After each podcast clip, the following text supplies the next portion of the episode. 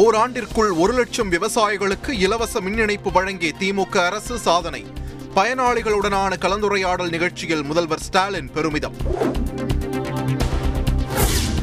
தஞ்சாவூர், திருவண்ணாமலை, கரூர் மற்றும் காஞ்சிபுரத்தில் நான்கு புதிய மின்வாரிய மண்டலங்கள் முதலமைச்சர் மு க ஸ்டாலின் திறந்து வைப்பு.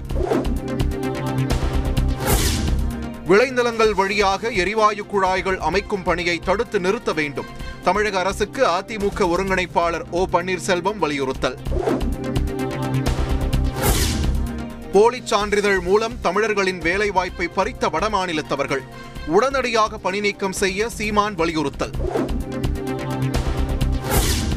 தமிழகத்தில் அரசு பணி மற்றும் நீதித்துறைகளில் பெண்களின் பங்களிப்பு சிறப்பாக இருக்கிறது, உச்சநீதிமன்ற நீதிபதி சுந்தரேஷ் பாராட்டு.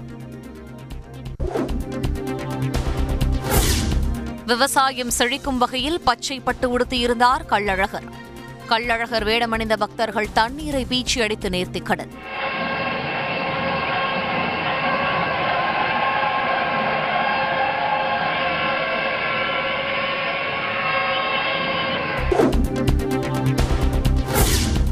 மதுரை கள்ளழகர் வைபவத்தில் கூட்ட நெரிசலில் சிக்கி இரண்டு பேர் உயிரிழப்பு, இருபத்தி நான்கு பேர் காயமடைந்துள்ளதாக தகவல்.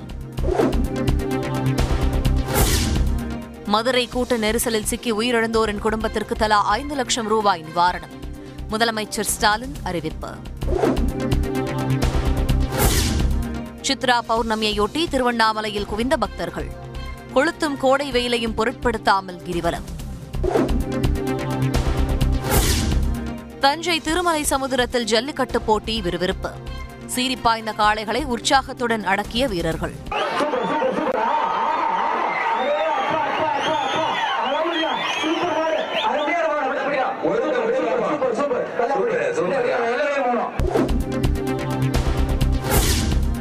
ஒகேனக்கலுக்கு வரும் காவிரி நீர்வரத்து மூவாயிரத்தி ஐநூறு கன அடியாக அதிகரிப்பு, நீர்வரத்து உயர்வால் அருவிகளில் ஆர்ப்பரித்து கொட்டும் தண்ணீர்.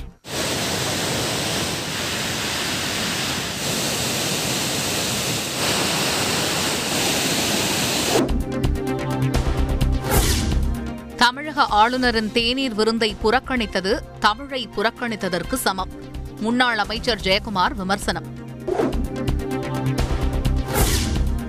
சிறை அதிகாரிகளுக்கு சசிகலா லஞ்சம் கொடுத்தது தொடர்பான வழக்கு ஜூன் ஆறாம் தேதிக்கு ஒத்திவைத்தது பெங்களூரு லஞ்ச ஒழிப்புத்துறை நீதிமன்றம்.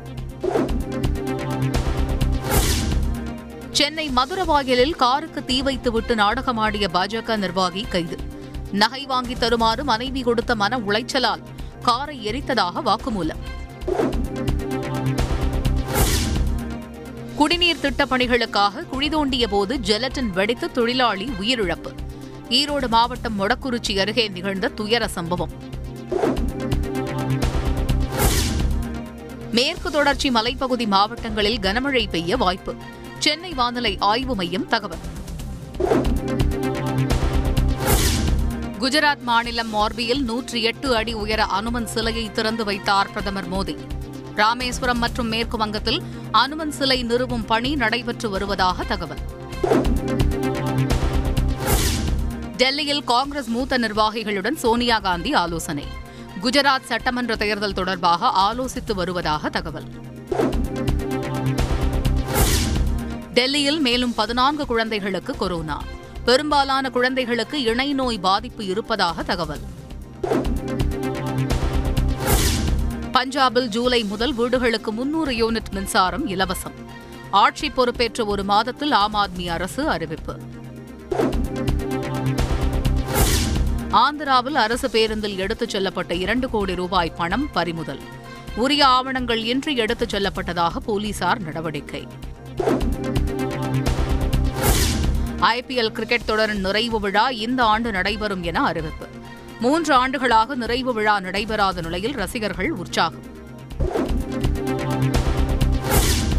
ரஷ்யாவிற்குள் நுழைய இங்கிலாந்து பிரதமர் போரிஸ் ஜான்சனுக்கு தடை, யுக்ரைனுக்கு தொடர்ந்து ஆதரவு கரம் நீட்டி வருவதாக கூறி ரஷ்யா நடவடிக்கை.